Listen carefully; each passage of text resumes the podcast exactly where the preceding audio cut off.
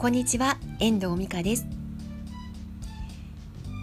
いろいろ物事を進めていくときに何かこ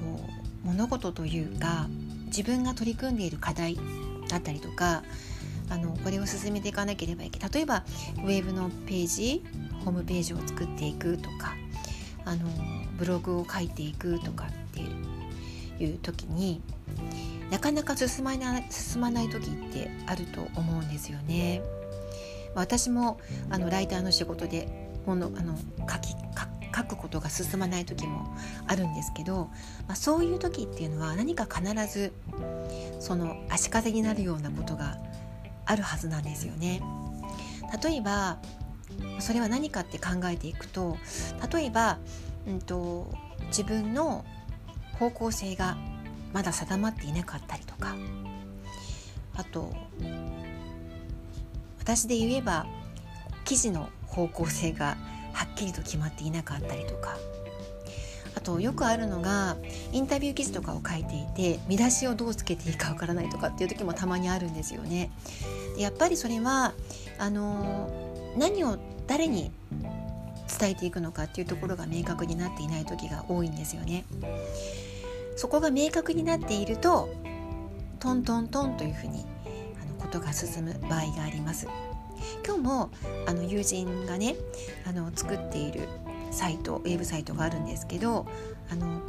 その話になってなんか進まないっていう話をしてたんですよね。どうしていいのかわからないと。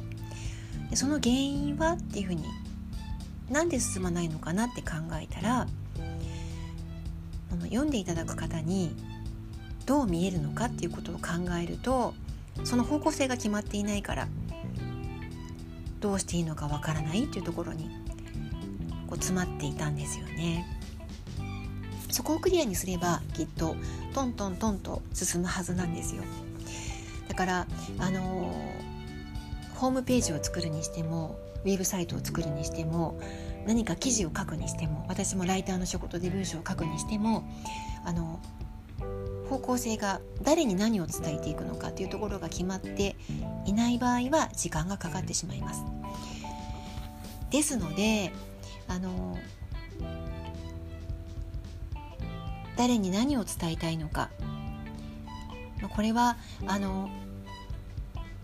まあ、ウェブに限らず何か物事を進めていく時だったりとか何か話をする時だったりとかということにも共通なんですけれどもそこを伝えないと何も始まらないそこを決めていかないと何も始まらないっていうことがありますよね。ぼわっとしたなんかこう散漫な文章になってしまったりとか何を話しているかわからない文章になってしまったりとかということは大いにありがちなことなんですよね。のでもし何か立ち止まってしまったらなんで自分は立ち止まってしまったんだろうっていうところを自分の中で客観的に見てみる。俯瞰してみるっていうのかな。その必要があるかなっていうふうに思います。もし自分でできなければ仲のいい友達とかにねそれをちょっと伝えてみると何かヒントをもらえるかもしれません。何か進まないからといって他の人と比較することはないし今の自分の時点の問題でもあると思うのであの自分自身に落とし込むことができればいいんだと思うんですよね。まあ、焦らずあの一つ一つ進んでいくしかないので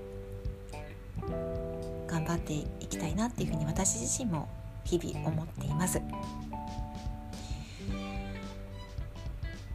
今日の札幌はとても暑かったなっていうなんか一日でしたね。今もう夕暮れ。夜今7時過ぎてるところなんですけど私はこれから温泉に行ってきます。今日はなんか風呂の日だっていうことでね近くの温泉がとっても安いみたいなんですよね。行ってきたいと思います。ちょっとなんか神戸のね疲れが出ていてあの足がね痛いんですよね。歩きすぎだと思います。北海道にいるとあのどうも車の生活が多いのであんまり歩かないんですよね。だからもうなんかすごく歩いたっていうこともあったので多分足がねすごく疲れています。では今日はこの辺りで終わりたいと思います。最後までお聴きいただきましてありがとうございました。また聞いてくださいね。ではまた。